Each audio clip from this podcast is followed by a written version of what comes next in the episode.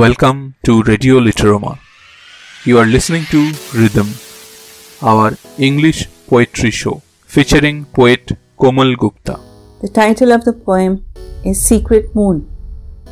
Ye secret moon, high above abiding, night sky guarding, fervent tides push and pull, mesmerizing are your whimsical charms.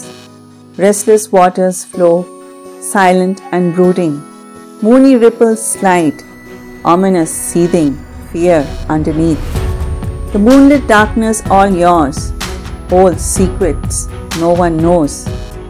What the world's words were up to that day, a mystery, their existence, as they etched themselves into the recesses of memories, clouded and disarrayed. The will to shut them out was gone. It is as before, dust to dust, all will end one day.